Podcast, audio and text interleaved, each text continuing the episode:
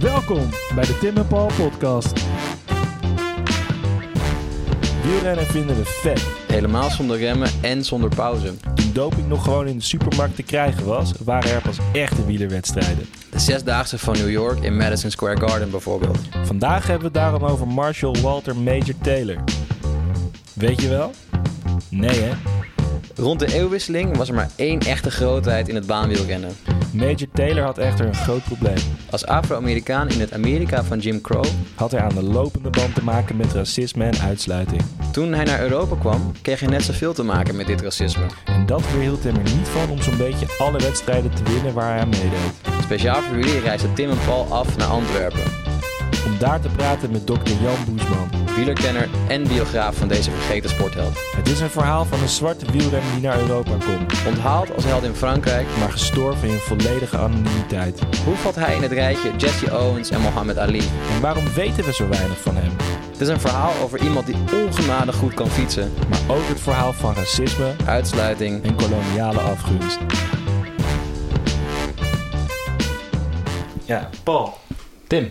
Vertel me, waar zijn we deze we keer? We zijn uh, in het prachtige Antwerpen aangekomen. We hebben een goede treinreis erop uh, op zitten sinds vanochtend. En uh, we gaan internationaal vandaag, Tim. Ja, ik heb er heel veel zin in. Want we gaan ook een onderwerp bespreken wat ik zelf heel interessant vind. Ja, jouw jeugd, hè? Dit, ja, de ja. wielergeschiedenis. Ja. Het is niet helemaal mijn jeugd. Ik zou, ik zou willen dat ik, dat ik zo oud was dat ik dat had meegemaakt.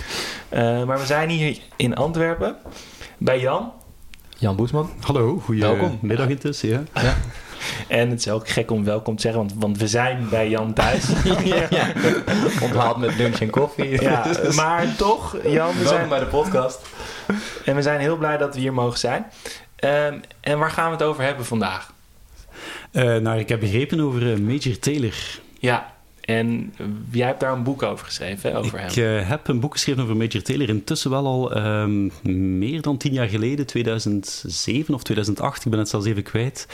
Um, dus, dus, dus, dus het is even, uh, even terug oprakelen van ja. wat, wat ik daar ook weer allemaal over geschreven heb. Maar ik herinner mij wel dat het... Um, um, ik heb er wel een paar jaar heel intensief mee bezig geweest. Ja. En ik ben heel erg gefascineerd geweest door, door die figuur eigenlijk. En dan is mijn vraag dan meteen... Ik als niet wielrenner, niet liefhebber... Nou, wel liefhebber, maar geen, geen kenner. wie is, was Major Taylor? Ja...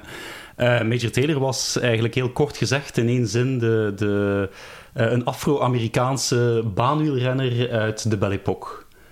Dat, dat uh, zitten we laat 19e eeuw, begin 20e eeuw. Ja, ja, exact. Laat 19e eeuw, begin 20e eeuw. Hij was een, um, een baanwielrenner en dat is op zich wel interessant om te vermelden, want als wij denken aan het wielrennen uit die periode, dan uh, hebben we misschien eerder de beelden voor ons van de eerste, of de foto's van de eerste ronde van Frankrijk. Ja, dus dat is een beetje dezelfde periode. Ja, voilà, diezelfde periode. Ja. Dus de eerste ronde van Frankrijk in 1903.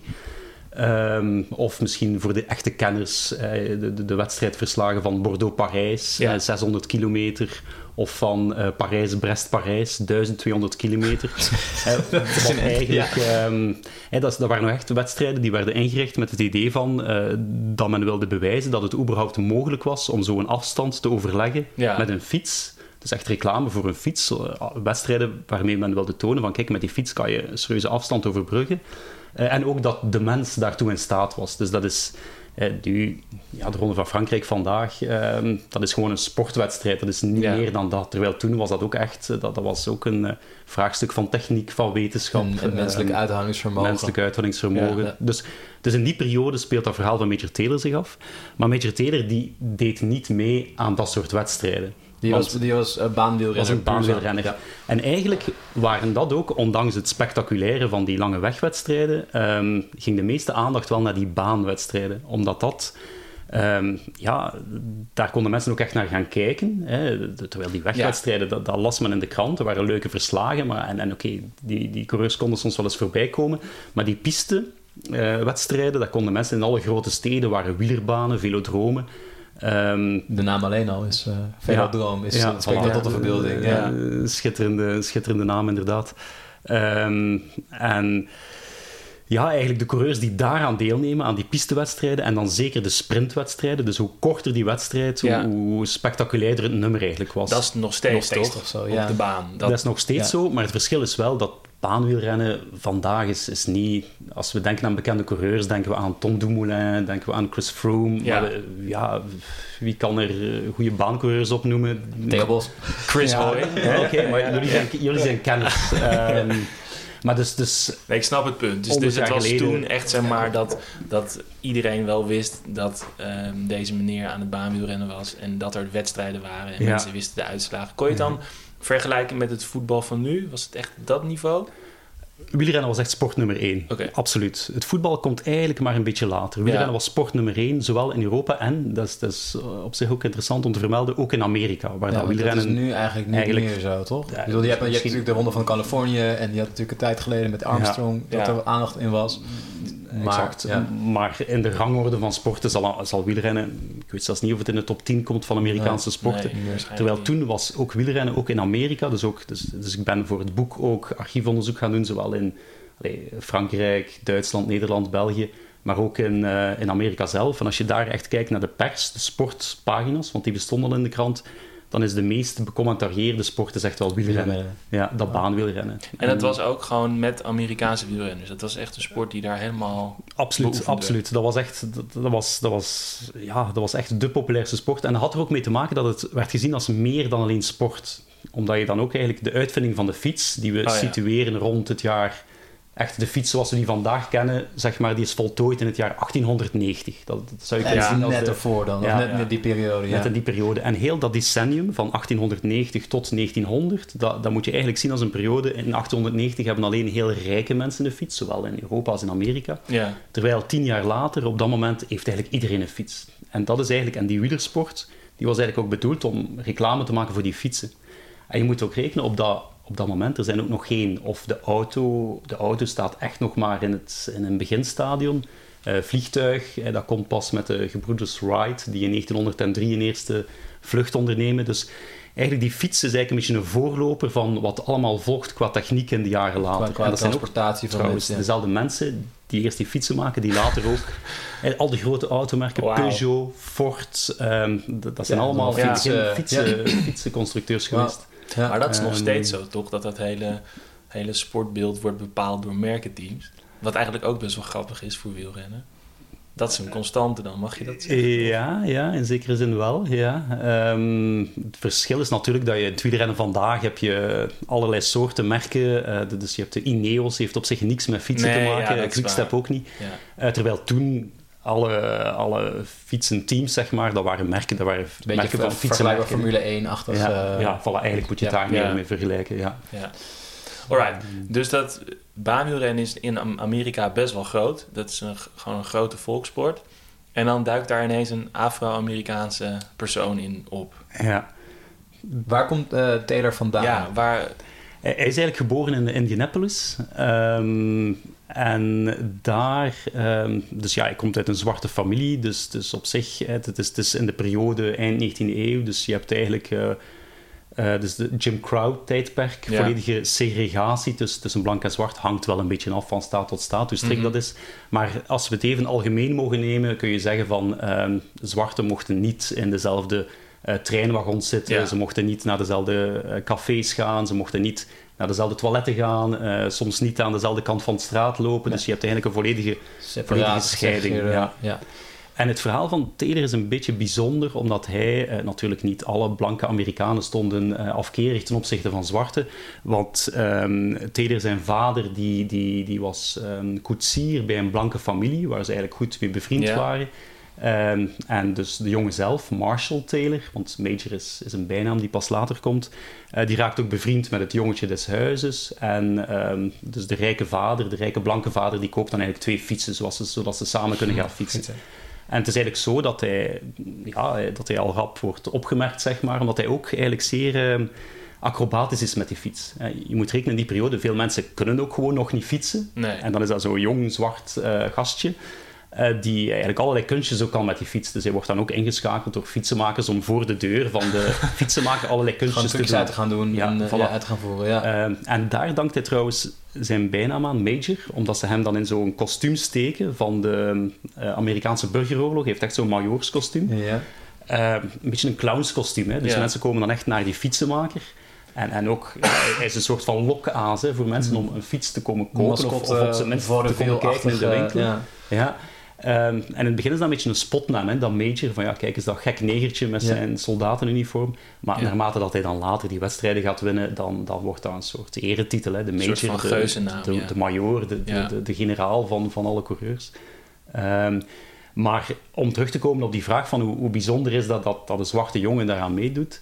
Ehm, om een lang verhaal kort, dat is ook wel heel bijzonder, want, want je zit er met die scheiding. En eigenlijk ook ehm, in veel ehm, sportclubs is die scheiding er ook. In die zin dat eigenlijk zwarten geen lid mogen worden van, eh, van sportbonden. Ja, want je hebt, ja, dat, ook met de honkbal bijvoorbeeld heb je, heb je andere, de Negro, de Negro League heb je dan, en dat is dan weer wat anders dan de, eh, de Major League, en het, is allemaal, het loopt allemaal dwars langs elkaar heen. Ja. Ja. Maar dat is met fietsen dus ook. Dat was met fietsen ook, behalve met dat verschil, daar had je geen Negro League, want je had ook gewoon weinig ehm, zwarten die een fiets hadden, want, want dat was alleen maar toch zeker Hartstikke duur in het natuurlijk begin ook, ja. van 1890, dat, dat veranderde snel hoor, maar zeker de jaren dat Major Taylor al een fiets had, hadden eigenlijk weinig zwarten een fiets. Eh, maar het ding is dat de, de, de, de, officieel, eh, de officiële scheiding zeg maar, binnen de Amerikaanse wielerbond, dat die pas in 1894 wordt ingevoerd. Dus vanaf dat moment staat in de statuten van er mogen geen zwarten lid worden van de Amerikaanse wielerbond en dus ook geen wedstrijden rijden. Eh, met één uitzondering, namelijk dat de, de zwarten die al lid zijn, mogen wel. Kijk, Wauw. loopholes. En Ja. hij was, Major Taylor was eigenlijk, was dan nog helemaal niet bekend, maar hij was eigenlijk daarvoor al lid, als een van de enige zwarten eigenlijk. Ehm, dus voilà, zo ontsnapte eigenlijk aan die, was hij twee jaar later lid geworden, dan, dan hadden we misschien nooit, Hadden we nooit van Taylor gehoord. van gehoord. Ja. Ehm, voilà. En zo komt het dat tijdens toch door de mazen van het net glipt, zeg maar. En dan blijft hij, eh, dan is hij nog in Indianapolis of gaat hij dan verkassen naar een, een andere plaats? Hij gaat eh, niet zozeer op vakantie, maar hij verhuist echt naar de oostkust, dus Ja. Boston, ehm, Ja. of, of, of een gemeente in de, de buurt van Boston. Omdat daar ehm, een beetje zijn, een, zijn een protégé, zijn een, zijn een manager. Hij heeft Ja. dan ook al in Indianapolis, hij, wint snel wedstrijden, dus hij krijgt zo aan een- iemand die hem begeleidt. Ehm, dat is... ehm, ik ben even zijn naam, zoals ik Birdie Munger, denk ik, ehm, dat zijn naam was. Eh, dat was ook een ex-coureur uit de tijd van de, de fietsen met de hoge voorwielen. Ja, Ehm, want toen werden ook al wedstrijden dat gereden. is levensgevaarlijk. ja, ja, ja, ja, absoluut. Daarom trouwens, het is grappig dat je dat zegt, levensgevaarlijk, daarom dat de eerste moderne fiets, dat wordt genoemd een safety, een veiligheidsfiets. Ah, Omdat dat eigenlijk een verlaagde fiets was, Ja. waardoor als je viel, wat altijd wel dat frequent je dan niet drie gebeurde, meter naar beneden ging. wauw. En vandaar die benaming safety. Ja. Ja. Ehm, Dus hij ehm, ging naar Boston, ja. dus hij ging naar Boston, inderdaad. Ehm, omdat daar ook meer wedstrijden waren. Ja. Hè, dat lag ook dichter. eh, ja, ook, ook qua techniek. Dus de techniek uit Europa, de fietstechniek, die, die Ja. kwam daar sneller toe aan de oostkust. ja. Ehm, en natuurlijk ook, niet onbelangrijke reden, omdat Boston was heel progressief. Oh ja, eh, en nog altijd eigenlijk eh, in dat Amerika. helpt ook wel mee. En oké, Indianapolis is ook niet het diepe zuiden, dat is ook nog altijd, maar dat zit daar toch maar een paar er honderd ja. kilometer Ja, van die scheidsgrens. Dus, dus daar is de sfeer ten opzichte van Major Taylor toch iets vijandiger dan in, eh, in Boston. Want kan je daar iets over vertellen? Hoe, hoe was dat dan bij die wedstrijden in, in Indianapolis? Is hij daar dan met pek en veer het stadion uitgevochten? Of het? Ehm, het, is, het is een iets genuanceerder verhaal dan dat. Ehm, hij is, het leidt geen twijfel dat hij op alle mogelijke manieren tegengehouden is geweest. Maar in eerste instantie is dat eigenlijk ehm, eh, administratief geweest, zeg maar. Hè? Dus eh, dat, dat hem eigenlijk de start wordt geweigerd. Vooral in staten in het zuiden, niet in Indianapolis, maar wel als je in het zuiden van Amerika Ja. gaat. eh, dat ze daar echt gewoon zeggen van ja, je mag niet starten omdat je zwart bent. Terwijl het Amerikaans kampioenschap, dat is eigenlijk een, een kampioenschap dat een regelmatigheidscriterium van verschillende wedstrijden die Ja. in verschillende staten worden uitgevochten. Ehm, dus daarvoor moet je wel aan al die wedstrijden Ja, deelnemen. moet je meedoen ook, En- moet je ook in Mississippi voilà. gaan, eh, En- gaan starten. Ja. Exact. En Major Taylor die won dan wel al die wedstrijden in Indianapolis en in Boston. Maar hij mocht gewoon niet meedoen aan die wedstrijden ja. in het zuiden. Dus daardoor... En desondanks is hij een paar keer Amerikaans kampioen Dus geworden. ondanks dat hij een paar keer niet Voilà. gestart heeft, was hij Ja. zo goed dat hij nog exact, steeds... gewoon- exact. Maar dus, dus in de eerste plaats uit het racisme zich gewoon op die wijze dat hij gewoon niet mag meedoen. Ja. En daarnaast heb je natuurlijk ook het directe racisme van echt tegenstanders die hem, die hem duwen, die hem uitschelden. Maar dat is iets minder moeilijk hard te maken, omdat dat was sowieso een gevaarlijke sport, spectaculaire sport. Valpartijen waren heel eigen aan, Ja. Aan de zeker die sprint, sprintnummers. Dus Sterke andere gasten natuurlijk. Ja. Exact. Dus andere wielrenners die hem dan zogezegd tegen de grond hadden geduwd, die verklaarden dan in de pers achteraf van... Het ehm, hoort gewoon, dit is, hoort erbij. Ja. dit hoort Ja. erbij. Want die werden dan, want dat zie je dan ook in die, in die krantenartikels van toen, dat ze zeker zo progressieve journalisten uit Boston, die stelden daar wel degelijk ook kritische vragen Ja. over. Die zeiden dan ook tegen die andere coureurs van, ja, dat kan toch niet dat je die jongen zomaar uit de wedstrijd duwt. En dan verweerden die zich altijd van, ja, dat heeft... ehm, sommigen kwamen er openlijk vooruit van, dit is geen sport voor zwarten, of, of, of eh, die, die mogen gewoon niet meedoen. Maar anderen zeiden gewoon van, ja, nee, dat is gewoon eigen aan, aan die sprintnummers, dat is... Dat is gewoon niet voor doetjes. Maar als je natuurlijk alles optelt, alle incidenten die er geweest zijn, dan, Dan wel- kun je niet anders dan besluiten dat er ook, los van het, het structurele racisme van niet mogen meedoen, Ja. dat er ook echt gewoon Op individueel vijandige- En dan is. vooral in het zuiden dan, hè, want inderdaad in het noorden was het een beetje dubbelzinniger, want, want hij werd daar over het algemeen wel ehm, goed onthaald, zeg maar. En hij was ook deel van een, eh, een ploeg in Boston en Ja. hij had er ook vrienden. En anderzijds herinner ik mij ook nog een, ehm, een artikel eh, dat er heel wat commotie was dat er op een bepaald moment een, een, een huis kocht in een rijkere buurt in Boston. En dat was zo wel een brug te ver. Dat was zo, ja, dat die- niet je willen. moet Dat was toch een beetje oppassen. Ja. ja, je moet nu ook niet in een rijke buurt gaan wonen. Dat, eh dat is toch niet helemaal Anders ons, gaan de huizenprijzen naar omlaag als ze Ah, zien ja. dat er hier een zwarte komt wonen. Dus, dus het is toch ook niet dat het daar een halleluja-verhaal was, zeg maar. Ehm, Is hij daarom naar Europa gekomen? Of mag je dat niet zeggen? Ehm, ja en nee. Ehm, ook dat ligt een beetje ehm, eh, complex, zeg maar. Eigenlijk in Europa wilden ze hem al heel lang eh, naar Europa halen. Hij, was dus ook internationaal bekend. Dan. Hij was internationaal bekend, geworden. Ja. Hij is begonnen eh, zijn eerste profwedstrijden in 1896. Zijn eerste wedstrijd was trouwens de Zesdaagse van New York. Dat is een compleet eh, de, de mapste wedstrijd volgens mij, wielerwedstrijd die er ooit in de geschiedenis Vertel, geweest vertel, vertel, vertel. Vertel ja. Is voilà, leuk voor pubquiz. Ja. Je moet dus echt gewoon opzoeken naar internet. Madison Square Garden. ehm, oude foto's van toen opzoeken. Dat is, dat is echt de wielertempel. Eh, ik ken hem natuurlijk vandaag, Madison Square Garden, als, als tempel voor alle mogelijke vertier. Maar toen was dat echt de wielertempel in Amerika. Ehm, en de zesdaagse toen, dat bestaan nog altijd zes dagen, Ja. maar dat is nu gewoon een paar uurtjes per avond, zeg maar. Eh, terwijl zes dagen toen was echt... Zes in New York was zes dagen aan één stuk. hè. En je mocht wel slapen tussendoor, maar ehm, ja, dat, dat werd amper gedaan, want dan verloor je tijd hè, als je sliep. Het maar niet vandoor. Dat liep gewoon door. Maar dus niet in Europa, in, in maar wel in koppels New dan? York. Wat ze Nee, nu doen? nee, het was. Dus je moest gewoon Alleen zes dagen op die fiets Zes zitten. dagen op die fiets, alleen. Toilet, slapen, eten, het Ja. ging allemaal van de tijd af. Dat ging allemaal van de tijd af, exact. Ja. Oké. En eh, Major Taylor was degene die het meest sliep van allemaal. Dat wil zeggen, hij sliep eh, per acht uur fietsen, sliep hij één uur. Oh. Ja. Per acht uur Acht fietsen, fietsen, één- één uur slapen. Acht uur fietsen, één uur slapen. En dat zijn echt de eerste krantenartikels van zijn Hij is 18 jaar op dat moment, de jongste van allemaal. Ehm, en ehm, op een bepaald moment, ja, na dat uurtje, wordt hij, zijn trainer krijgt hem niet meer wakker. En dan roept heel dat stadion, major, major, major, om hem wakker te krijgen. Dat zijn echt zo, dat, dat lees je echt ook in de Wauw. pers van toen. Eh, Een citaat van de Tour, die win je in bed. Dat is helemaal... eh, Het was compleet geschift. Ja. En dat is eigenlijk ook het leuke, omdat dat, dat is alleen alleen maar in Amerika dat dat werd gedaan. Ja. Dus in Europa, dus, dus de, de, de, de journalisten uit, eh, uit Parijs, want daar zat echt de wielerpers, die gingen daar ook naartoe om ook te schrijven van... Want je had ook zesdaagse in Parijs, maar daar werd wel geslapen, zeg maar. Eh, dat was wel iets menselijker. En de journalisten uit Europa gingen daar naartoe, naar New York, om te schrijven, te schrijven van... Weet je, eigenlijk, zoals wij soms ook kijken naar Amerikanen, Ja. van ze zijn, eh, Helemaal ze zijn gek zot geworden en helemaal daar, ja. gek. Op diezelfde manier schreven ze toen ook al over die Amerikanen, die zijn, die zijn echt compleet geschift en dat is onmenselijk, dat is vreed. maar ze gingen er natuurlijk wel naar je kijken. ja, je toch gewoon van je fiets af? Ja, dat gebeurde ook. Hè. Renners die gewoon van een fiets af willen, of, of vooral halluci- hallucinaties. Ja. Hè. Renners die begonnen hallucineren. Major Taylor zelf ook op een bepaald moment, die wou niet meer meedoen. Eh als die andere coureurs die zouden stoppen met, met, met messen naar hem te gooien. Terwijl dat, was helemaal niet het geval. Die gooiden niet met messen. Het was in het progressieve New York, zeg maar. Dus, dus daar viel het allemaal nog wel mee met de vijandigheid. Maar hij was gewoon aan het hallucineren.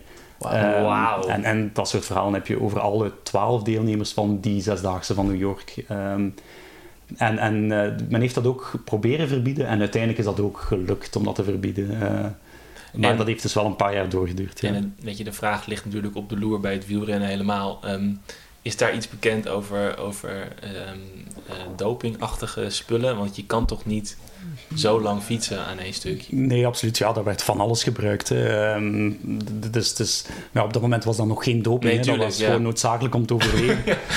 Het kon niet anders. Nee, je ja. kon toch ook van dat, dat is nog ook gewoon de periode dat je, eh dat zit cocaïne, heroïne, kon je gewoon nog bij de apotheek halen. En dat exact, soort- ja, exact, doping, exact. Dat ja. werd ook gebruikt in de ja, heroïne in de Amerikaanse burgeroorlog. Gewoon om soldaten Door te, te kunnen laten, ja. te kunnen Ja. laten doen. Heroïne was, was doodnormaal. En je hebt, diezelfde periode heb je ook eigenlijk de... ja, eigenlijk de opkomst van Coca-Cola, zou ik Ja, zeggen. ja. Wat- Wat Ja. wij nu kennen als. Coca-Cola, dat ontstaat dan, maar in een veel minder gefilterde versie. Dus dat, zit echt, dat is echt cocaïne, cafeïne... Dus die in, zaten eh, vol met... ja, ja, absoluut. En ook een zeer populaire drug eigenlijk uit die tijd, of zeer, was strychnine. Dat is vandaag bekend als rattenvergif. Maar dat werd toen echt gebruikt als, omdat dat heel stimulerend Ik snap wel dat je daarvan gaat denken dat mensen messen op je aan het gooien. Ja, exact. Ja. En, en er zijn ook trouwens veel doden gevallen. Hè. Ja. Daar gaat trouwens het andere boek over, over alle doden die gevallen zijn bij, bij ja, complete waanzin. Zowel in fysieke kracht wat ze moeten doen, als in hetgeen dat ze gebruiken om dat te kunnen volgen. is, sorry dat ik even, even uitbreek uit de historische context, maar ik- de Tour de France en wielrennen in het algemeen profiel is toch steeds toch de meest gestoorde sport Kan die er helemaal is. niet. Het is Ja. toch een idioot wat er allemaal gebeurt. Ja, ja, pff, met Even, terzijde. Ja, maar dat is toch ook wel een beetje de charme het van hoort het er ook bij, wielrennen? maar het is toch gewoon... Dat je dan zo'n verzorger hebt in zo'n caravan die zegt... Nou, Paul, ik heb nog wel wat voor je. Ik heb hier nog een bloedzakje Ja, toch, liggen. dat is Ja. ook wel, vind ik ook wel een beetje de charme van het wielrennen. Ja. En ook, ook, ook dat ding met die motortjes in die fietsen, Ja. toch? Het is ook wel... Ja, nee, het is, ook, het is ook allemaal cult, maar het is gewoon, het is al, zeg maar, vanaf, vanaf de meet, zeg maar, is het, is het al gewoon, Ja. gebeuren dubieuze dingen met het lichaam. Maar ook als je kijkt hoe Chris Froome eruit ziet, toch? Ja, Dat is gewoon is niet een best. freak of nature soms Ja. bijna. Maar ja, dat Ja. denk ik. terug, terug naar En, mediteren. en dan valt het vandaag eigenlijk... allee, ik- ik hoed me altijd voor romantisering van, van hoe het vroeger was, maar als je, als je je gaat verdiepen in die wedstrijden van vroeger, dan, dan kun je niet anders dan besluiten dat de Ronde van Frankrijk vandaag dat dat voor, voor mietjes is. Ja. staat niks dat, voor, dat- nee. Staat echt niks voor. Etappes van ze, en de etappes korten ze dan steeds maar in, om, omwille van dat mensen niet naar doping zouden grijpen en, en andere redenen. Ja. Ehm, maar maar de, de- die, die, die etappes vroeger in de Ronde van Frankrijk, dat, dat, dat, dat was ook dag en nacht, hè, volgens dat principe. Trouwens, de Ronde van Frankrijk is eigenlijk oorspronkelijk opgericht, eigenlijk met die zesdaagse van New York als voorbeeld. Hè. Dus dat idee van zes dagen en zes nachten op zo'n piste, dat wouden ze in Frankrijk eigenlijk overplanten, maar dan op de weg. Zo het idee van een ronde... Letterlijk een rondje Frankrijk. Voilà, voilà. Een rondje Frankrijk dag en nacht doordoen, dat was dan... Maar dat, dat, eh, dat, was, dat spreek ik Je echt over even s'nachts afdalen de, begin. Tourmalet. Ja. Ja, Maar oké, even terug jongens naar ehm Major Taylor. Ja, die gaat naar Europa. Ja, die komt naar mensen Europa mensen toe. zaten op hem te wachten hier. Ja. En, en, en, hij- en hij had dus wel een soort van, een soort van eh, had een naam. aura van Ja, absoluut. Dus die dat ene begon, guy komt. dat begon met die zesdaagse van New York, die hij trouwens niet gewonnen heeft, omdat dat een uithoudingswedstrijd was en hij was een sprinter. Ja, Maar hij heeft die wel uitgereden als 18-jarige. En hij was ergens de achtste van de twaalf of zo, van de twaalf die het Ja. uitgereden hebben. En dat werd toen al opgemerkt. Dus eigenlijk de eerste keer dat hij in de, in de Parijse sportkrant, want je hebt een aantal heel grote sportkranten in Parijs, Le Vélo, Lotto Vélo, heel populaire kranten. Populairder dan de politieke pers op dat moment soms. Ehm, en, en dan lees je, naar aanleiding van die zesdaagse van New York, lees je voor de eerste keer zijn naam eigenlijk in de pers al. En Ja. dan wordt hij al opgemerkt. Ehm, en dan het jaar daarna, 1897, dan begint hij echt die sprintwedstrijden te rijden. En van de eerste keer is die heel erg goed. Dus vanaf dan is eigenlijk al zo het idee in Europa van, die moeten we naar hier halen. Ja. Want het was niet ongewoon dat Amerikaanse kampioenen naar, Euro- naar eh, Europa werden gehaald om het daar op te nemen tegen Europese kampioenen. En goed, die Major Taylor was ook echt een kampioen, dus ze wouden die ook naar daar, omdat hij gewoon zo goed was. ja. En daarnaast natuurlijk, wat daar in Amerika al, speciaal was, eh, dat er een zwarte meedeed. Maar wat daar in Europa nog helemaal speciaal was, hè, Ja. eh, waar veel mensen eigenlijk nog nooit een zwarte mens, sommige me- mensen soms nog nooit een zwarte mens gezien hebben.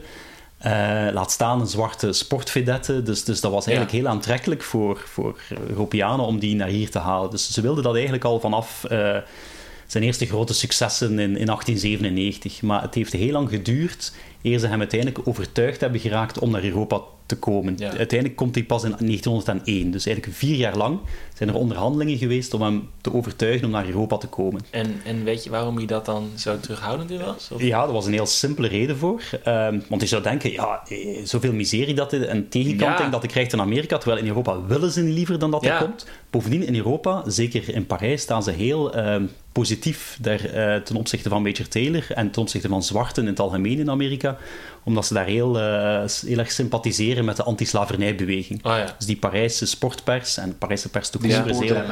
Is eigenlijk, en zeker die sportpers is, is op dat moment heel progressief. Die fiets was ook iets progressief. eh het is meer zo'n liberale milieus. Dus ze sympathiseren ook heel erg met die anti-slavernijbeweging. Dus ze hebben echt zoiets van: Major Taylor, je hebt al die miserie in Amerika. Kom naar Ja, ons. Iedereen kom, gaat ja. graag zien. eh, waarom komt je niet? Maar er is één probleem. ehm, namelijk, eh, Taylor is heel gelovig. Dus hij weigert op, ehm, op zondag te fietsen. In Amerika is dat geen probleem, want de meeste wedstrijden in Amerika zijn ook niet op zondag. Maar in Europa zijn alle belangrijke wedstrijden, die zijn juist wel op zondag. Dus hij wil niet eh, fietsen op zondag. Dus er is eigenlijk vier jaar lang een, een onderhandelingen. Dus elke winter is er een delegatie van, van Europeanen. Ehm, meestal zijn dat dan sportjournalisten die tezelfde tijd ook organisator zijn van, van, van, eh, van eh, wielerwedstrijden. Eh, elke winter opnieuw gaan ze naar Amerika om te onderhandelen met Major Taylor. Van, Ja. En ze bieden altijd maar meer geld en meer geld, want ze denken het is gewoon een geldkwestie. Ja. Op een bepaald moment gaat hij geen nee die, meer kunnen zeggen. Ja. Ja. Maar voor Taylor is het geen geldkwestie, het is puur geloofskwestie. Ik rij niet op zondag. En uiteindelijk duurt...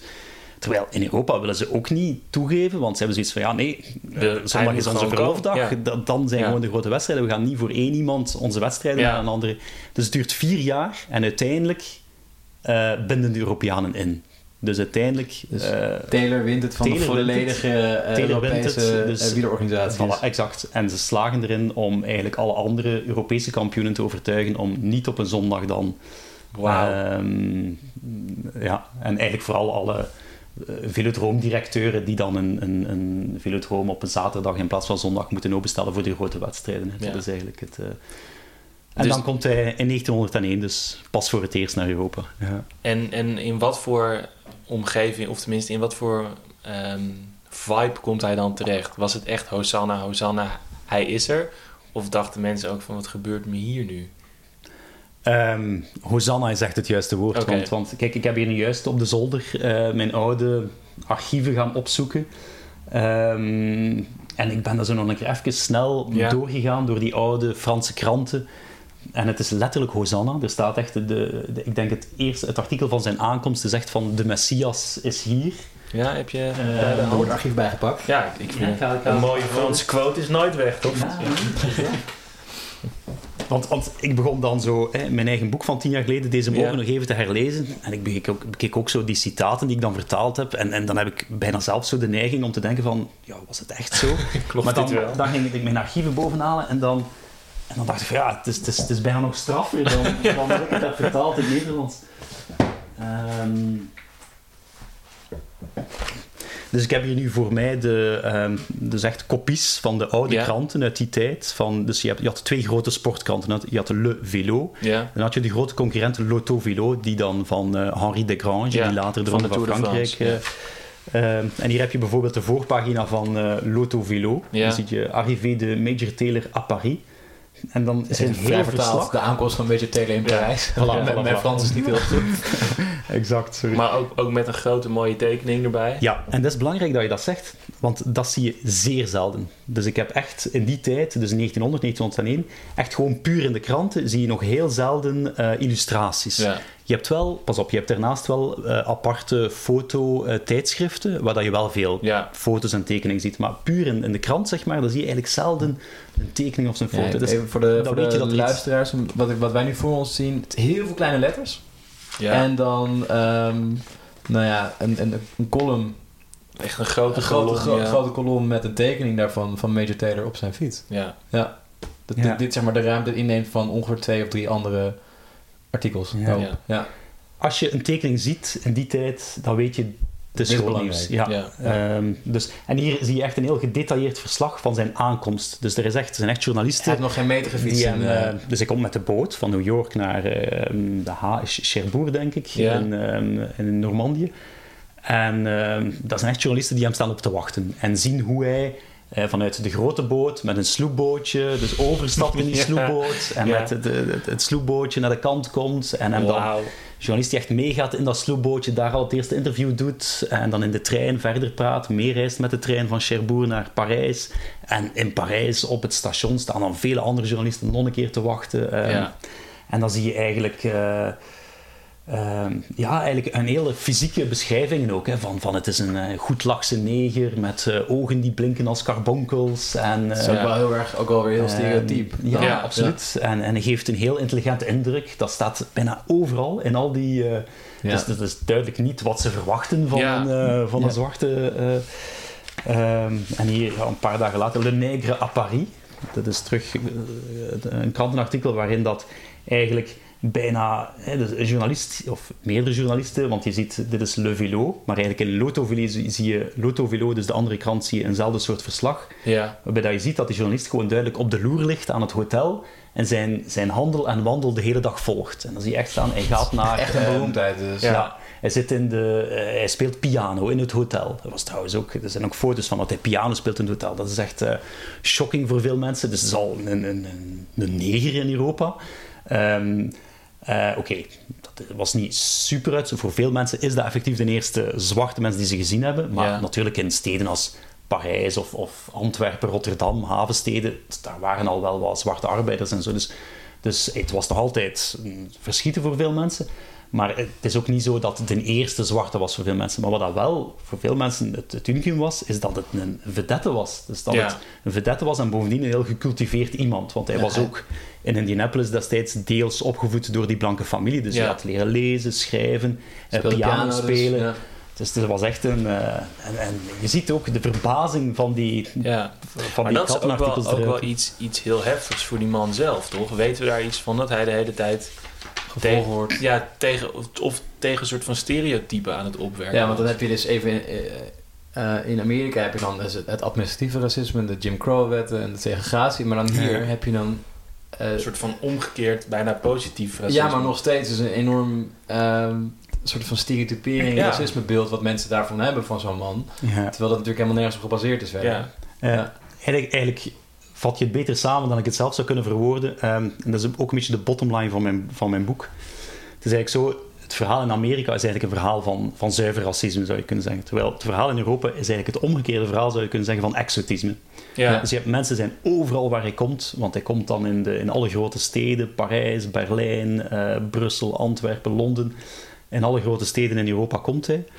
En overal wordt hij door, door, door, door alle kranten, door alle mensen onthaald als, als een held. Als, als, eh, maar dan zie je een soort omgekeerd racisme. In alle beschrijvingen over hem, in alle verwondering en bewondering over hem, lees je eigenlijk ook alle stereotypen die ze hebben over, over zwarte mensen. Dus, er, eh, wordt, er wordt nooit over hem geschreven, of bijna niet, van een fietser. Het is altijd de zwarte fietser of de zwarte Voilà. Amerikaan. Het is Ja, nooit van oh, iemand die heel erg snel is. En het is zelfs zo straf dat hier in Antwerpen, dus je hebt hier de, de krant die het meest aan wielrennen, aandacht aan wielrennen besteedt in Antwerpen, is Le Matin. Dat is een, ehm, een Franstalige krant in Antwerpen, die, die tijd niet uitzonderlijk. Ehm, en zij hadden een aparte sportrubriek. En daarin, eh, als het over Major Taylor gaat, ging het altijd gewoon over Le Nègre. Soms stond zelfs zijn naam, Zijn naam er niet bij. Het was gewoon Le ja. Nègre. Dat was Ja. het. eh, en in, de, in zijn bijnaam was de Vliegende Neger. Die had hij al in, in Amerika, de, de Flying Negro. In Parijs werd het dan Le Nègre Volant. De Vliegende Neger eh, in Nederlands. Ehm, eh, dus, dus men had het eigenlijk soms zijn naam. Dus hij had al in Amerika die bijna van Major Taylor. En de Flying Negro was daar al wel een beetje een begrip. Maar hier werd dat dan ja, de Le Nègre Volant. Dat was, Ja, daar werd hij ja. overal aangekondigd, soms zelfs zonder zijn naam. Maar Le, Le Nègre of Le Nègre Volant, dat volstond om te weten over weet iedereen wie over hebben. Ja. Ja. Ja, maar er zijn echt maffe... ehm, en ik probeer ze snel terug te vinden, maar er zijn echt een paar maffe ehm, passages bij ze. Dat je echt zegt van... Waarbij ze eigenlijk zeer bewonderend over hem spreken, maar zo het idee van, juist omdat hij ehm, eh, zwart is, daarom is hij zo goed. Hè, dus juist omdat, omdat eh, zwarte mensen eigenlijk eh, intellectueel eh, de mindere zijn van de blanken, zeg maar. Daarom Zijn ze zijn zij fysiek, fysiek beter. beter. Maar dat En is nog steeds toch een stereotype wat helaas heel vaak Ja. voorkomt. Ik bedoel, als we het hebben over bijvoorbeeld American football, dan is het uitzonderlijk als je een zwarte quarterback hebt. Want dat zijn de stevige jongens die aan het linebacker zijn bijvoorbeeld. Ja, en, en ja. de quarterback die moet intelligent Die moet intelligent zijn, Ja. Ja, Ja. ja, En in het voetbal, zwarte die vaker in de spits zullen staan dan in de verdediging. Ja. Weinig zwarte coaches, eh, Ja, ja, trainers.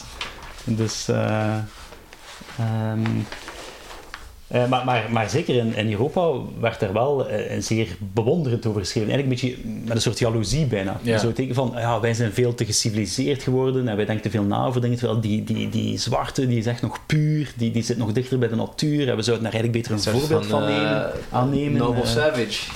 Dat Ja. is het eigenlijk, denk ik. Het, Ja. het idee van Jean-Jacques Rousseau, van de edele wilde en, en dat soort... Dat deze man gewoon opgegroeid is in een stad, Indianapolis, eh, kan lezen, schrijven, En- speelt piano. En vrij vroeg een fiets kreeg, wat heel bijzonder, heel bijzonder is, Ja. eigenlijk een soort van de halve elite is dan in zijn waar hij vandaan Absoluut. komt. En nog steeds, ja, nee, ja, vanwege je huisgeur ben je nog steeds een halve wilde. Ja, en het is trouwens ook, als hij dan eens verliest in Europa, dan wordt er geschreven van, ja, het komt door de koude. Het was te koud. Hè, dat is de zwarte Ja. man. Terwijl die is ook maar gewoon in Boston. eh Ja, Boston in de winter is ook regent ook wel eens. Ja. Eh, maar ik heb hier een schitterende passage gevonden van hetgeen dat ik daarnet, van hetgeen dat ik daarnet probeerde te vertellen. Hè. Hier, eh, mag ik het even in het Frans uh, Ja, ja, natuurlijk. Als je het maar wel vertaalt daarna. Ja, oké. Dus hier staat, dus als een voorbeschouwing op een van zijn wedstrijden in Europa, schrijft Frans Reichel, journalist van Le Vélo, schrijft hij eh, Le Nègre. Eh, le nègre en général, et non pas le nègre Taylor en particulier. Dus hij zegt de neger in het algemeen en niet alleen Taylor in het bijzonder. Le nègre est remarquablement doué pour l'effort physique. Euh, C'est un fait assez connu. Dus het is algemeen geweten dat de neger ehm, hij goed geschikt is voor fysieke arbeid. En dan gaat hij verder. Le noir, naturellement peu disposé aux travaux intellectuels, est en compens- compensation fort disposé aux travaux matériels. Dus juist omdat hij intellectueel de binder is, is hij beter fysiek. En zo komt het, gaat hij verder, en ik sla een paar regels over. C'est pourquoi les nègres ont, euh, dus, euh, ont pour les exercices corporels la danse, la lutte, la boxe, la natation, l'équitation. ehm, eh, eh, en dan gaat hij verder. Dus het is daarom dat die neger dat hij ook beter is in, het, het, ehm, in, in de dans, maar ook in het boksen, in het lopen, in het, eh, eh, en dus ook in het fietsen. En hij besluit dan heel het artikel met: Ik denk dat Major Taylor de wedstrijd gaat winnen, want omdat hij een neger is. Wauw. Omdat hij, eh, Maar dit is toch inderdaad gewoon ook puur racisme. dit is- dit is Dit is toch... puur racisme, ja. dit is eigenlijk, ja, dit is eigenlijk met, met, Lovend alle- of met lovend, ja, of dit is eigenlijk Ja. lovend racisme zou je Ja. kunnen zeggen. Ja. Ja. Ja. En ja, hij- dat is ja, misschien moeilijk om te beantwoorden, maar heeft hij ooit hier zelf iets over gezegd in zijn latere leven? Of is er, heeft hij ooit gezegd hoe het was om altijd zo bekend te staan? Ja, hij heeft, hij heeft een autobiografie geschreven. Ja. Dus hij kon lezen, schrijven. Dat was, tegenwoordig schrijft elke sportman een autobiografie, maar dat was eigenlijk in die tijd vrij uitzonderlijk. Ik ga hem anders uit twee seconden nemen. Dus, dus, het is dus dit boek. Ja. Is dus eigenlijk eh, al zijn, ja, dus, dus zijn dagboek eigenlijk. Hè, dat hij Zijn, constant zijn heeft- eigen... hij ja. heeft het zelf geschreven. Hè. Ehm, en hij is daar zelf... het boek, Eh, dus het boek heet The Fastest Bicycle Rider in the World. Dus de, de, de, de snelste Ja. wielrenner ter wereld, omdat dat over hem ook werd gez- gezegd. En hij, hij neemt dat dan zelf ook over als... Ja. Enfin, zijn uitgever zal hem daar ook wel in gepusht hebben. Want, want hij was zelf eigenlijk een vrij ehm, bescheiden iemand. Hij was ook Ja. een eerder gelaten persoon. Godsvrezend, rustig. Godsvrezend, rustig. En ook bijvoorbeeld al het racisme, tegenkanting dat hij kreeg in Amerika. Hij protesteerde daar zelf niet echt tegen. Dat waren meer de progressieve journalisten in Boston die Ja. het voor hem opnamen. Maar hij zelf was er altijd heel gelaten onder. Waardoor dat hij ook vaak het verwijt heeft gekregen van de zwarte gemeenschap. Van, je bent niet... Geen Niet feisty genoeg om... in Ja. tegenstelling tot die zwarte boxers, die wel strijdvaardiger Ja. waren, ook in hun uitspraken, was hij eigenlijk braaf. En hij was eigenlijk zo het, eh, echt een, eh, ja, de, de, de, de brave neger die zich volledig Ja, uh, Schikt aan de, de ja, voilà, segregaties, uh, Uncle Tom. Uh, voilà, de ja. Uncle Tom. En, ik, en, en, en, dus hij heeft ook wel vanuit de zwarte gemeenschap op, op die manier veel kritiek gekregen. Dat is echt te veel. En hij was zelf ook altijd heel blij met de erkenning die hij kreeg vanuit de, de blanke gemeenschap in, in Ja, in maar Amerika. misschien is dat Dus- toch ook logisch als je kijkt waar die, hoe die opgegroeid is, toch? Dat hij wel, wat jij net ook zei, Paul, dat hij wel tegen die zeg maar, witte elite aanzat. En dus wel die fiets had gekregen. En in Ja. die context kan ik het misschien ook wel voorstellen dat je daar dan misschien iets mee gaat. blijft zitten. Ja, ja. ja. dat hij eigenlijk die familie, die blanke familie, waar hij dan deels door opgevoed is, wil pleasen. En dat dat, dat eigenlijk heel zijn carrière lang bijna gedaan heeft. Het, het, het willen Ja. pleasen, eerder dan... eh, Ja, het is, Ja. dit is ook weer een ander, ander sportvoorbeeld hoor, maar dit is natuurlijk, en iets later ook, maar dit is hetzelfde verhaal als eh Muhammad Ali en Joe Frazier bijvoorbeeld. De, waarin de ene toch iets minder eh, uitgesproken is bijvoorbeeld, en Ali natuurlijk wel is. Dat is Ja. natuurlijk ook een heel hele splijtsvorm geweest. En Ja, Taylor is misschien het- hetzelfde idee. Ja, exact. Want, want Taylor was nou wel populair bij de progressieve blanken, zowel in Amerika als in Europa te koer, maar hij was eigenlijk niet, eh, niet noodzakelijk populair bij de zwarte, want die gingen dan bij de, de bekende boxers van die tijd, want die waren er dan ook.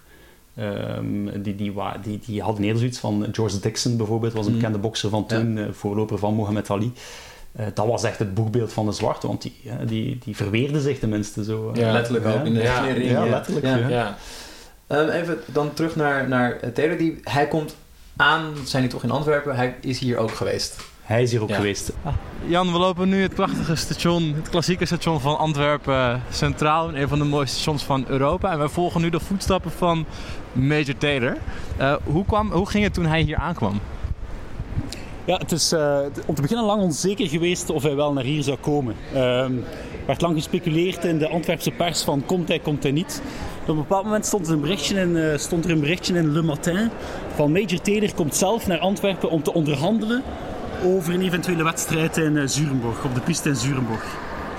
En ehm, goed, wat gebeurt er dan? Ehm, de volgende dag, dus, dus wanneer de mensen waren verwittigd dat hij zou komen om te onderhandelen, nog niet om te rijden, ehm, zien, is er een massa toegestroomd voor het Centraal Station. En ze zien inderdaad een, een zwarte man de trappen hier afdalen in het gezelschap van een aantal lokale wielerhelden en organisatoren. En mensen beginnen te juichen en te doen. Eh, en ze gaan zich installeren eh, op, eh, in een taver- taverne Strasbourg. Die is, bestaat niet meer, maar die, die bevond zich daar zo bij het buitengaan. Ehm, en eh, mensen eh, amuseren zich, eh, maar het wordt toch iets te jolig. En de cafébaas vraagt van, "Kom, kunnen we nu vertrekken alsjeblieft? En, Een serieuze aangelegenheid, er wordt hier onderhandeld. ja, ja, ja. voilà, exact. Ehm, maar wat gebeurt er uiteindelijk? Het volk verdwijnt en de lokale wielerhelden die brengen de zwarte man terug naar de haven waar hij werkte als arbeider. Dus het was eigenlijk helemaal niet eh, Major Taylor. Het was gewoon iemand anders. Het was, iemand, het, was, het was een willekeurige zwarte man. Er waren er niet veel, maar als mensen een Die heeft, zwarte die heeft wel een hele leuke middag gehad Die heeft daar. een hele leuke middag gehad. En dus om maar ook te zeggen van de zwarte, dat was. eh, Als ze een zwarte zagen, dachten de mensen direct: het moet Major Taylor zijn. Maar eh, dus er waren er wel degelijk nog andere. Maar Dat ver- verscheen ook, dat artikel in eh, de Antwerpse kant, verscheen dan ook in eh, de Parijse pers als eh, de grap van Antwerpen. eh. en Major Taylor is dan uiteindelijk een paar weken later wel degelijk echt gekomen. Eh, Geloofden mensen dat hij dit keer was ook? Of was het gewoon... eh, toen eh, was er geen eh, ontkennen aan natuurlijk. Het was met, eh, een stuk atletischer, eh, met de hele entourage. ehm, eh, want het viel, dat was ook nog wel een van de grappige anekdotes uit het artikel, dat het de mensen wel opviel dat hij wat haveloos gekleed ging voor een Amerikaanse top, top wielrenner. Die, ja. Ja, ja, ja, inderdaad. Ehm, want eigenlijk, waarom komt hij naar Europa? Ehm, eigenlijk vooral om eh, in het strijdperk te treden met eh, de grote kampioen in Europa. Dat is eh, Edmond Jacquelin. Dat Fransman. is een Fransman, eh Parijzenaar, ehm, die alles wint wat er te winnen valt in, in, eh, in Een soort Europa. Eddie Merckx van toen. Of, En die Merckx is een slechte vergelijking, Oh, oeps, omdat... oepsie. eh, oh, is oeps. natuurlijk een, eh, ehm, een, een... Het is een totaal ander genre van sport, zeg maar. Die sprint eh, op de piste. ja. ehm, maar ehm, Chris Hoy van toen. de Chris Hoy van toen, met dat verschil dat... eh, dat de baanwielrennen toen sport nummer 1 was. Ja. Ehm, dus, dus misschien eerder de Usain, Usain Bolt Oké, van toen. ja, Ja, ja, misschien is dat ja. wel de beste vergelijking. Ehm, hoewel je dan zou kunnen zeggen dat Major Taylor daar eerder voor in aanmerking komt. maar in elk geval, dat is eigenlijk de strijd waar Frankrijk al jaren op zit te wachten. Van, wij willen Edmond Jacquelin, die iedereen in Europa Wie verslaat. daagt hem uit? Dat, wie wie daagt hem ja. uit? En elk jaar opnieuw laten ze een Europeaan overkomen, een, een eh, Amerikaan, excuseren, overkomen. Die wordt dan altijd de vliegende Amerikaan genoemd. Ehm, In de, in de periode voordat vliegtuigen bestonden. voilà, exact, maar dat is ook het ding, hè, want men probeert in die periode ook, ook allerlei... eh, men probeert te vliegen met allerlei middelen, maar dat lukt dan niet. Dus, dus het is een periode van sneller, verder, hoger, eh, experimenteren met van alles. Maar voordat dat eerste vliegtuig er komt, in 1903, zeg maar, voor dan zijn die wielrenners eigenlijk de, De piloten. en- Ja. die kunnen vliegen. Want zeker op die piste, dat lijkt dat ook echt, hard. Ja. echt beschreven als... eh, en Pierre de Coubertin, de, de vader van de Olympische Spelen, die heeft ergens een heel mooi citaat waarin hij zegt... ehm, eh, dat wielrenners zijn eigenlijk als vogels. Eh, die heeft daar een heel mooi citaat over. Mm. En zeker als je ze op die piste ziet rijden, dat is... eh, ehm, maar dus daarom wordt Taylor naar Europa gehaald om eigenlijk tegen die Edmond Jacquelin te, te, te, te strijden. Want alle andere Amerikanen die hem de jaren daarvoor zijn voorgegaan, die, die hebben allemaal tonderspit gedolven. Dus eigenlijk geen enkele... En het Europese wielerpubliek is ook zo'n beetje ontgoocheld in die Amerikanen altijd. Want die journalisten in Parijs die zeggen altijd en nu hebben we een er Amerikaan ja, nu- hebben we een Amerikaan. Maar die, zijn nooit, die worden altijd eh, met meters Ja. verslaan door Edmond Jacquelin. Dat heeft, dat heeft trouwens ook deels te maken met de verschillende tactiek. Tussen het, eh, dat is mogelijk ook nog interessant om te vertellen. Je hebt eigenlijk de sprint in Amerika en de sprint in Frankrijk wordt op een verschillende manier eh, uitgevochten, zeg maar. In Amerika is het eigenlijk heel simpel. Dus dat is gewoon zo snel mogelijk van start tot finish die paar baanrondjes. Dat is meer soort van ja, de kilometer tijdrit dan. Ja, zoiets, Ja. maar dan met, met Met meerdere tweeën, ja. samen, eh, met twee soms, of soms met meerdere. Dat, Ja. ze, dat ze echt gewoon... Dus in Amerika, als het startschot weer klinkt, is dat pang en Vol gaan er als, als zot vandoor. Terwijl in Europa is het eigenlijk eh, eh, veel meer met tactiek te maken. Dus het startschot klinkt en men vertrekt heel traag. Ja, Dus dat is wat, surplus, wat we Ja, surplus, steeds zijn. ja. Ja, surplus en Ja. tactisch en... En een beetje naar boven. En een beetje naar ja. boven, zo, zo heel, dus eh, veel artistiekerig eigenlijk. Ja. Ehm, en die Amerikanen die zijn dat niet gewend. En je zou kunnen zeggen, ja, waarom gaan die Amerikanen er dan niet gewoon eh, als een Ja, speer vandoor vandoor, bij de ja. start? Dat wordt hen wel ook gezegd van, dat is niet de bedoeling hier. Mensen betalen om dat soort show te zien. Dan ben je binnen 30 seconden aan de andere kant. Het is niet de bedoeling dat je, dat je van bij de start er vandoor gaat. Surplus. Maar met als gevolg dat die Amerikanen dus een totaal andere manier verrijden, die moeten dan plotseling ook zo... eh, Ja, en dan gaat het hem vooral over die, die jump helemaal op het einde. Dat, dat, Ja, precies. Wanneer Dat is dan nog steeds waarom we kijken, toch? Ja, Waarvoor je kijkt nu. En dat zijn die Amerikanen totaal niet gewend. Dus het zal wel voor een deel ermee te maken hebben dat die Jacqueline beter was. Maar daarnaast heeft het er ook mee te maken dat die Amerikanen die zijn dat soort wedstrijden niet gewend. Nee. Dus daarom worden die altijd verslaan. Maar nu hebben ze dus weer iemand gevonden, zeggen ze. Het is niet gewoon een zoveelste vliegende Amerikaan, het is een vliegende neger. Ja. Dit is bijzonder. Daar, voilà, iets bijzonders. Dus nu hebben we misschien wel iemand gevonden die Jacqueline kan verslaan. En daarom wordt hij eigenlijk naar ehm, Ja. Europa gehaald. Eindelijk hebben we iemand, dat wordt dan ook zo verkocht aan het, in de kranten, want het is eigenlijk de bedoeling dat mensen naar de wielerbaan komen, dat ze fietsen kopen. Dus dat zit allemaal in een heel grote promotiecampagne, Ja. zeg maar. Ehm, en nu praten ze de mensen aan dat ze eindelijk iemand hebben gevonden, dat is het hele verhaal die Jacqueline kan verslaan. Er is een datum gepland, hè, niet op een zondag, maar dan op een zaterdag, 16 mei, in Parijs, dat Taylor zal rijden tegen Jacqueline. En daar wordt al van een half jaar op voorhand allerlei voorbeschouwingen rond. En bij wijze van voorbereiding, en dan komen we eh, in Antwerpen terecht, eh, rijdt hij een aantal wedstrijden op andere plaatsen in Europa. Dus zijn uitvalsbasis is wel Parijs, Ja. maar zijn eerste wedstrijd is niet in Parijs. Hij rijdt eerst wedstrijden in eh, Berlijn, ehm, in Kopenhagen, denk ik, en ook in Antwerpen. Ehm, en pas daarna trekt hij dus naar, en in Verviers ook bij Luik. Eh, en pas daarna trekt hij Naar naar Parijs. Parijs. om tegen. eh, dus hij neemt de top tegen de lokale kampioenen van Denemarken, Duitsland en België. Hier in eh Verviers en in Antwerpen. Die worden allemaal verslagen. Om, Ehm, de eerste wedstrijd niet. In Berlijn niet. Daar verliest hij nog van de Duitse kampioen in eerste instantie. Maar, dan, maar eigenlijk is hij op dat moment, hij is nog maar pas in Europa. Hij heeft eigenlijk hij heeft op die boot gezeten. Je moet rekenen, je bent Ja, een, week, een onderweg. week onderweg. Ja. Dus hij zit op die boot wel met een touwtje springen, dat doet hij dan wel. Ehm, maar hij heeft niet op een fiets gezeten, dus hij is eigenlijk heel gebrekkig voorbereid. Eh, bovendien was het koud in Berlijn. En Kijk, ja. Voilà, kijk, de neger die Ja. niet tegen de koude kan. Dat is dan het verhaal. Dus men vraagt dan eh, van, ah, kunnen we niet toch een herkansing doen? Ehm, en dan wordt, blijft hij een weekje langer in Berlijn, een herkansing, en dan wint hij wel. Ehm, al dan niet is dat geregeld, want wij moeten mensen in Parijs natuurlijk warm houden van het feit dat Ja, hij waardige- natuurlijk de eerste vijf wedstrijden verliest, tegenstander dan, eh, is, ja. dat, dan, eh, dan komen de mensen niet meer naar eh, de Velodrome in Parijs. En dan na Berlijn, ik geloof nog even in Kopenhagen dat hij ook rijdt. En dan komt hij dus naar België. Dan rijdt hij in Verviers en in Antwerpen tegen de Belgische kampioen. Op dat moment ook een van de, een van de weinigen die Edmond Jacquelin soms ook kan verslaan. Dat is Ja. eh, Louis Grognat. Dat is een kampioen uit Luik, eh, Franstalig België. Ehm, en dat is eigenlijk zijn tegenstander hier. Eh, en die Grognat staat erom bekend om... ehm, dat is echt iemand... Als, het, als er een wereldkampioenschap bestond op de 20 meter sprint met de fiets, dan zou hij dat winnen. Ja. Hij heeft geen uithoudingsvermogen. Je moet hem niet Bordeaux-Parijs laten meedoen.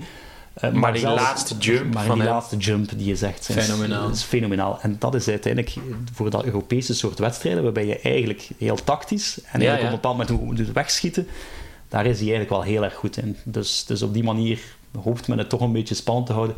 Maar ehm, helaas, zeg maar, voor de spanning, eh, Taylor verslaat die Gronja, zowel in eh, het Luikse als hier in Antwerpen, eh, verslaat hij hem eh, grandioos. Dus, dus eh, we zijn in eh Berchem, een wijk in Antwerpen achter Berchem station. Eh, een heel mooie Belle Époque wijk waar vroeger ook de Velodroom stond. De wielerbaan waar Major Taylor zijn wedstrijden heeft gereden. drie keer in het jaar 1901 eh, in Antwerpen. In de wijk Zurenborg, deel van Berchem, stond vroeger een velodroom, gebouwd in 1894. En ehm, ook, niet, eh, ook, ook vrij typisch dat hij in zo'n betere buurt werd gebouwd. Want dat is hier echt een schitterende uh, Balipockwijk, zeg maar. Omdat dat ook de buurten waren waar vaak die velodromen eigenlijk, um, eigenlijk werden gebouwd. Omdat Fietsen, dat... fietsen was dus de uh, elitesport een beetje, toch? Ah, wel, op het moment dat die wielerbanen werden gebouwd, dus de begin jaren 1890 dan wel. Dat verandert razendsnel, want tegen 1900 is het al volkssport. Maar toen eigenlijk wel, inderdaad. Ja. En het is dus hier op deze velodroom die hier niet meer staat, dat Major Taylor in 1901 drie keer uh, de Belgische kampioen Louis Grognat verslaat. Ja, want dat is inderdaad ook nog iets uh, speciaal aan uh, Major Taylor. Hij beweert eigenlijk zelf altijd dat hij de uitvinder is geweest van het, uh, de, de, de, fietshouding waarbij je diep in de beugels zit. Dus eigenlijk de fietshouding die elke wielrenner vandaag heeft, zeg maar. En, en die, die, die voor ons niet meer dan normaal is. Als we aan een wielrenner denken, denken we aan die houding. Maar dat was vroeger eigenlijk niet zo. Zeker in de begintijd, dan, dan, waren die sturen veel rechter. Ja, Zo'n beetje een ossenkopstuur. Um, maar hij is eigenlijk de eerste die dan gebruik heeft gemaakt van zo'n dieper stuur. Nu, hij zegt zelf dat hij de uitvinder ervan is geweest. En pas op, ook in de pers werd hij toen ook regelmatig gezien als de l'inventeur van, van, die, van die houding, van dat stuur. Maar ja, waarschijnlijker is gewoon dat, dat dat op dat moment een nieuwigheid was en dat de grote kampioen als eerste van de nieuwigheid gebruik maakt. Snap je? Zoals... Uh, Greg LeMond ook als eerste de, dat triathlonstuur gebruikte destijds. Hij was ook gewoon een van de betere wielrenners van die tijd. Dus, uh, maar op zich was het ook wel iets waar mensen zich over verbaasden als hij naar Europa kwam. Het feit dat hij niet alleen dat hij zwart was, maar ook hoe dat is dat echt heel diep. Is dat echt heel diep op zijn fiets. Um, en wat, sorry, maar wat voor een um, voordeel heeft dat qua fietshouding? Aerodynamica. Je zit natuurlijk uh, veel dieper uh, verstopt. Uh, je hebt natuurlijk op een piste heb je openluchtpistes toen, dus je had wel wat wind. Natuurlijk iets, iets minder erg dan, dan op de baan, maar, maar nog altijd zit je, zit je meer verstopt achter je tegenstrever. Zeker in het geval van Taylor was ook een souplesse sprinter. Dus niet Jacquelin, zijn grote tegenstander, was echt een machtsprinter. En hij was echt iemand van de souplesse, dus, dus, voor hem was zijn kracht ook hè, dat hij zich kon wegsteken en plotseling katachtig kon wegspringen dan. Ja. Maar toen kwam de grote wedstrijd in Parijs. Dan kwam de grote wedstrijd in Parijs. Um, alle dagen voorbeschouwingen van elke journalist afzonderlijk. Ja, met ja. zijn eigen raciale. Hij wordt zelfs op een bepaald moment ook in Bordeaux naar een speciaal medisch uh, instituut gestuurd om hem te laten onderzoeken. Om eigenlijk een lang verhaal kort te maken in Parijs. Um, verliest hij van Jacqueline. Uh, omdat hij ook die... Natuurlijk, hij is wel een beetje geoefend in die Europese manier Ja. van rijden. Uh, maar oké, Louis Grognat, de Belgische kampioen, dat is toch nog niet hetzelfde niveau van die Edmond Jacquelin. Um, en die Jacquelin die verslaat hem dus. Hè. Mensen zijn heel ontgoocheld. Maar wat gebeurt er eigenlijk op het moment dat uh, Jacquelin hem verslaat? Dus, dus, dus een paar meters lengte. Dan draait hij hem om, Jacquelin. Dus, dus hij draait hem om op zijn fiets. En hij doet um, dus dit gebaar. Dus hij zet de, de neus op zijn vinger en uh, wow. hij doet dit gebaar naar een beetje Hij maakt hem belachelijk. Maakt hem eigenlijk belachelijk. En dat is een gebaar dat vandaag alleen maar kleine kinderen soms doen op de speelplaats. Ehm, en, en dat heel lachwekkend overkomt bij ons. Maar eigenlijk in die tijd staat dat eigenlijk gelijk aan, aan, aan een fuck you, hè? Dat, Ja. soort, dat soort gebaar. Van wie ben jij om in mijn Parijs eh, mij te komen uitdagen? Exact, exact.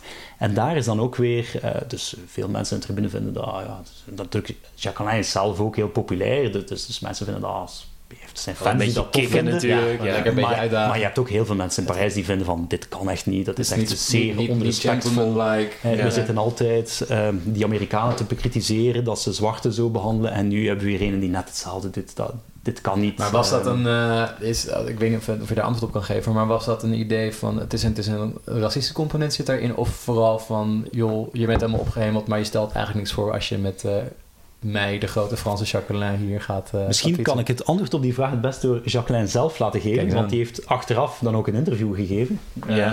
En- Conferentietaat.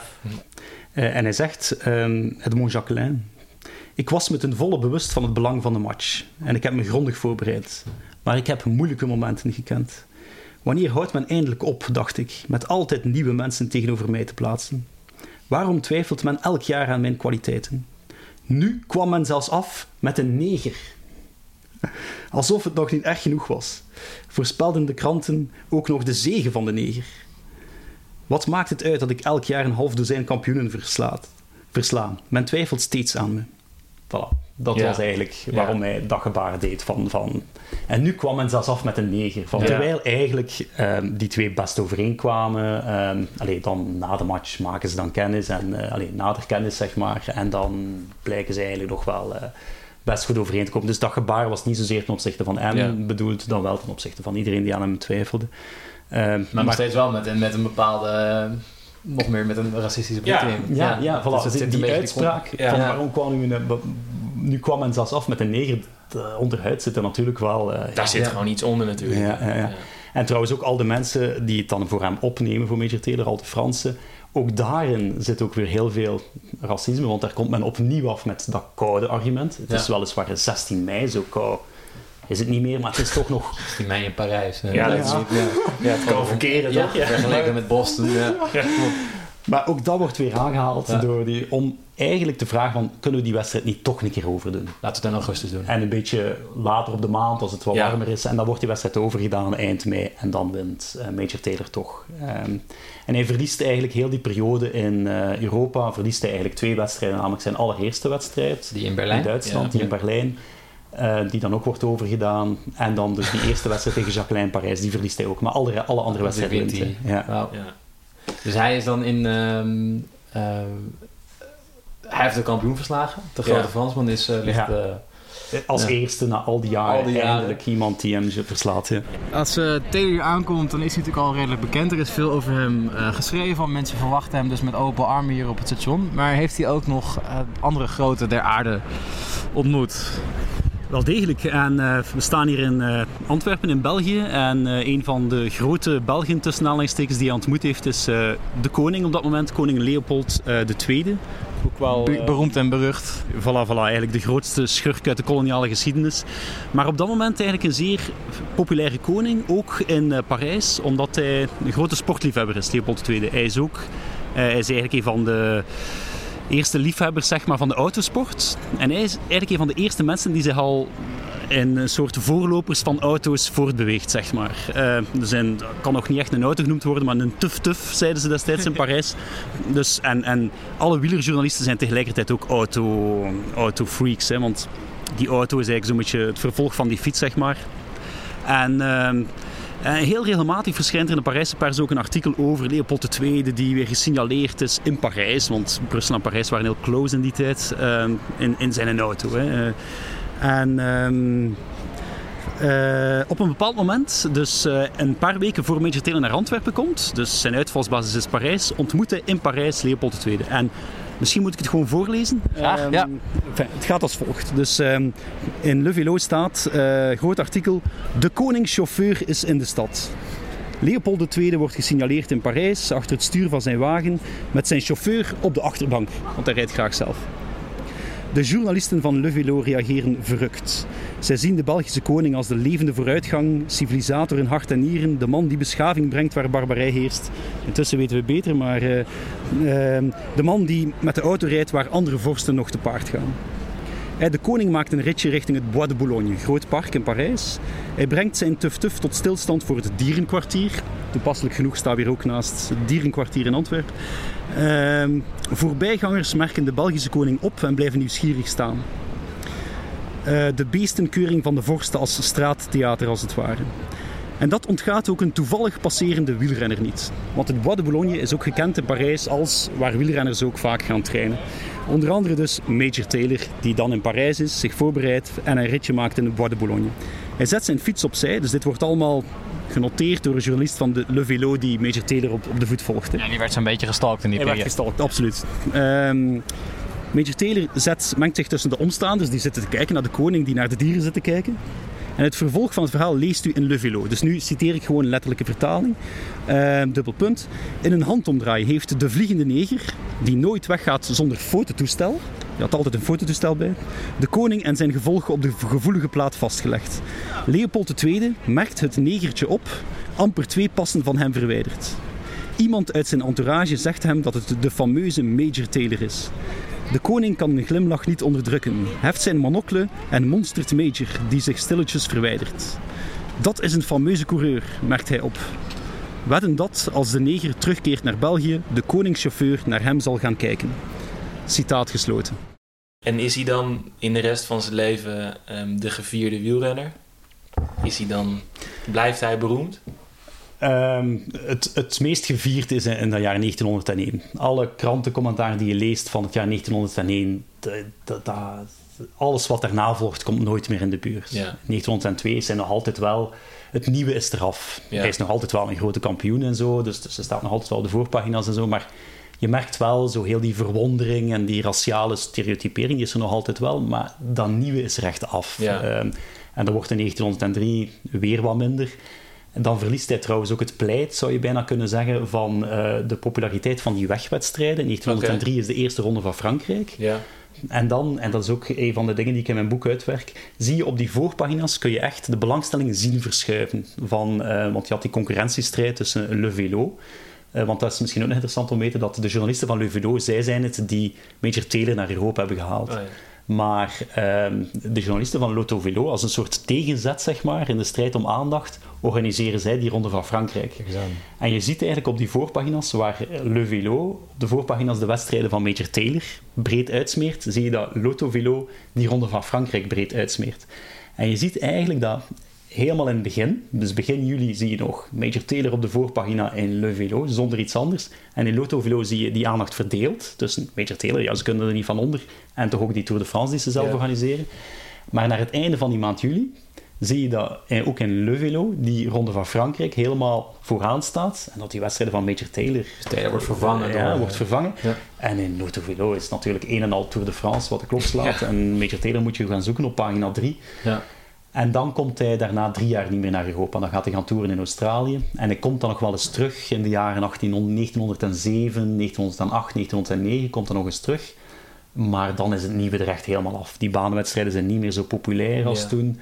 Ehm, de Ronde van Frankrijk wordt steeds populairder, andere wegwedstrijden. Ehm, en dan ehm, ja, in 1910 stopt hij ook met, met wielrennen. Dus ehm et voilà. Dat Ja. is, eh, En dan, toch om het even af te ronden, dan, dan gaat dan terug naar Amerika. Nog steeds in een gesegregeerde samenleving. ja. Ehm, hij is dan ook geen, geen sportheld meer, of sportheld af eigenlijk. Eh, hoe pakt hij zijn leven? Wordt hij daar wel ook weer goed onthaald? Of is het toch wel een soort van... eh, Wat gaat hij doen? Wat doet hij, Ja. Ehm, ja, nee, het is, het is toch een beetje het, het klassieke verhaal van de, de gevallen eh, sportheld, zeg maar. Ehm, hij probeert allerlei dingen, maar door het feit ehm, ook dat hij... Dus hij probeert ook wel zijn eigen... eh, Wat toen ex-coureurs Ja. meestal een eigen fietsenmerk en, en dat soort dingen. En hij probeert ook wel van die dingen, maar dat raakt nooit van de grond. Ook als, als zwarte, dat, dat, Ja. is heel moeilijk om eh, een eigen zaak te beginnen en daar succesvol in te zijn. Eh, en hij probeert, ehm, hij probeert van alles, maar hij mislukt in heel veel dingen. En uiteindelijk ja, belandt eigenlijk in armoede. Zijn vrouw en dochtertje hij heeft een vrouw en dochtertje, die verlaten hem dan uiteindelijk ook. En eigenlijk heel klassieke verhaal bijna te mooi om, om waar te zijn, bijna voor een filmscenario.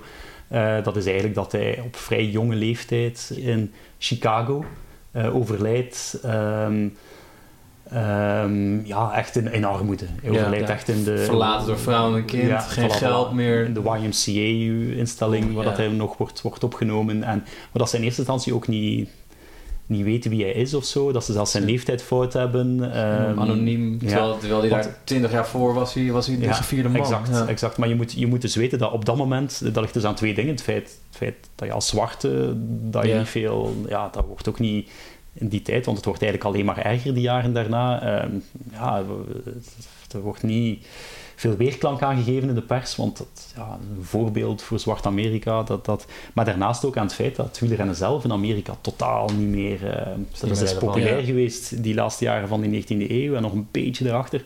Maar daarna, je hebt die autosport die eigenlijk uit die wielrennerij voortkomt. Je hebt het, het, het eh, basketbal, het baseball, al die Ja. Amerikaanse sporten die opkomen. Dus, dus het wielrennen is totaal niet meer interessant in Amerika. Dat zie je. Dus, dus ook daarom, dat is hetzelfde van... eh, ja, stel nu dat ehm touwtrekken was vroeger ook een sport. Hè? Ehm, nu niet zo populair, maar dat was wel een sport in de jaren 1900. Ehm, en, en dat wij nu ook niet meer weten wie de grote touwtrekkampioenen waren van de Nee, jaren ja, ik heb het niet 1900. paraat. Nee, Zo- nee, ja. Zo, weet, eh, zo weet men in Amerika van 1929 is men ook niet meer geïnteresseerd in de wielerkampioen van 30 jaar geleden, want wielrennen is op dat moment niet meer niet meer vergaan, toch Ja. vergaan. Hij krijgt wel in, want in Europa is wielrennen natuurlijk wel nog populair, dus daar zie je wel in de Franse kranten zie je wel dat er aandacht is. Krijgt hij daar wel een, Dus- bijvoorbeeld ook een overlijdsbericht bijvoorbeeld? Of is dat, Ja. ja. ja, dat wel. Dus in de Franse kranten zie je wel In de dat... velo eh, of in de autovelo? eh, in, in want. Le Velo bestaat niet meer, dat is Oh. failliet gegaan. Nou, kijk, Failliet gegaan, ja. Lekker val. Maar het is failliet gegaan door die Ronde van Frankrijk. Hè? Kijk. Omdat die, de, door de Ronde van Frankrijk wou iedereen die, eh, die andere krant lezen. Want normaal was Le Velo de grote krant, Lotto Velo was de concurrent. Maar door die Ronde van Frankrijk, de populariteit, wou iedereen die andere krant lezen, die krant van de Grange. Waardoor dat die Le, Le Velo, die hadden meer, die zijn gewoon failliet gegaan. En een jaar later, in Wauw. 1904, eh, door die Ronde van Frankrijk. eh, Wat een volledig ander verhaal is, maar, maar eigenlijk wel hiermee vervlochten zit. Ja. Ja. Ik denk dat we nu wel rond zijn. Ja, zo Ja. rond als een velodroom. Ja, zo rond als een velodroom. Zo ovaal als een Ja, velodroom. Misschien nog ehm, één, laatste, Ja, één laatste vraag. als het echt je allerlaatste Dat is vraag is, Paul. echt mijn allerlaatste vraag. Hoe ehm, kunnen we Taylor inschatten in een, in een rijtje van, eh, van dit soort grote kampioenen? Want hij is echt een grote kampioen geweest. Ehm, vergelijkbaar misschien, ik noemde ze net al even, eh, eh, Ali. Of misschien iemand eh, zoals Jesse Owens, die natuurlijk ook met dit soort problematiek te maken heeft. Ja. Is dat een beetje vergelijkbaar? Absoluut. Qua, Ik- qua ik- grootheid in het kampioenschap en de, de omstandigheden waarin zij hebben gezeten. Ehm, absoluut. Ik- Want en het gekke ik- is dat ik- Jesse Owens is voor iedereen denk ik wel bekend. Die En- kennen we. En Ja. gaat het meteen zo van, wow, dat was die guy van eh van racisme. Adolf Hitler, Ja, hoe en gemythologiseerd dat ook is, dat verhaal. ja. Maar, ehm, maar zo'n moment heb je... Je zou kunnen zeggen, die wedstrijd tegen Jacqueline is eigenlijk ook zo eh, Ja. een moment eigenlijk. Hè. Ehm, eh, eh, ik, ik plaats hem eigenlijk zelfs hoger. Om die reden dat... Dus ten eerste, op zijn erelijst mag je niet afgaan. Die erelijst is indrukwekkend, maar die had nog twee of drie keer zo indrukwekkender kunnen zijn als, Als hij op zondag, ja. Als hij ten eerste op zondag had willen rijden en ten tweede als hij niet uitgesloten was geweest van veel wedstrijden in Amerika. Ja. Dus dat, dat is al iets waardoor zijn erelijst bedriegt. Ehm, en daarnaast eigenlijk ook het feit dat het, het, het gewoon het, het, het, wat voor, als je weet wat voor sport het wielrennen in die tijd was, wielrennen, baanwielrennen, in de tijd van Major Taylor was mondialer dan het wielrennen in de daaropvolgende 100 jaar geweest is. hè. Dus had je, je had kampioenen uit eh, Tunesië, Zuid-Amerika, Rusland, eh, Argentinië, ehm, dus echt van overal en, en, alle, al- en alle westerse landen. In alle grote concurrentie was steden, de concurrentie was echt groot. Dus je Ja. hebt, want het wielrennen is de daaropvolgende 100 jaar. Dat is een onderrondje geweest van Fransen, Belgen en eh, Italianen. En ho, de Nederlanders. De Nederlanders ja. vanaf jaren, vanaf jaren 50, de Nederlanders, Ja. denk ik. Nee, dat was flauw. Ja. ja. Nou, dat was flauw. Dat is een. Even Ja. chauvinistisch zijn. niet, hè? Ja. Zijn de gast. Ja. Eh, Oké, dus nou, dat is op zich een mooie uitspraak denk ik, om mee te eindigen. Dus we hebben, we hebben Jesse Owens. Eh, niks op af te dingen over, dus dat is zeker niet een, een, een karaktermoord op Jesse Owens. Maar Taylor schat jij in als een groter kampioen. Het is altijd moeilijk om tijdperken Ja. te vergelijken, hè, maar ik, als natuurlijk eh, on, eh, niet, niet objectieve waarnemer, omdat ik natuurlijk heel die carrière van, van Major Taylor heb uitgeplozen. Maar Ze doen in ieder geval niet voor elkaar onder, qua grootheid. Ja, voor mij is, hoort hij echt in dat rijtje thuis. Major Taylor, Jesse Owens, Muhammad Ali. Dat, is, dat leidt echt geen twijfel. Als pionier ook, hè. Ja. meer nog dan die andere twee. Misschien dan ook als, eh, eh, als slotzin hierbij, als podcast, eh eerherstel voor Major Taylor. Ja, ik, eh, ik ben erbij. We gaan het promoten, top. Dankjewel. Hartstikke bedankt. Graag gedaan.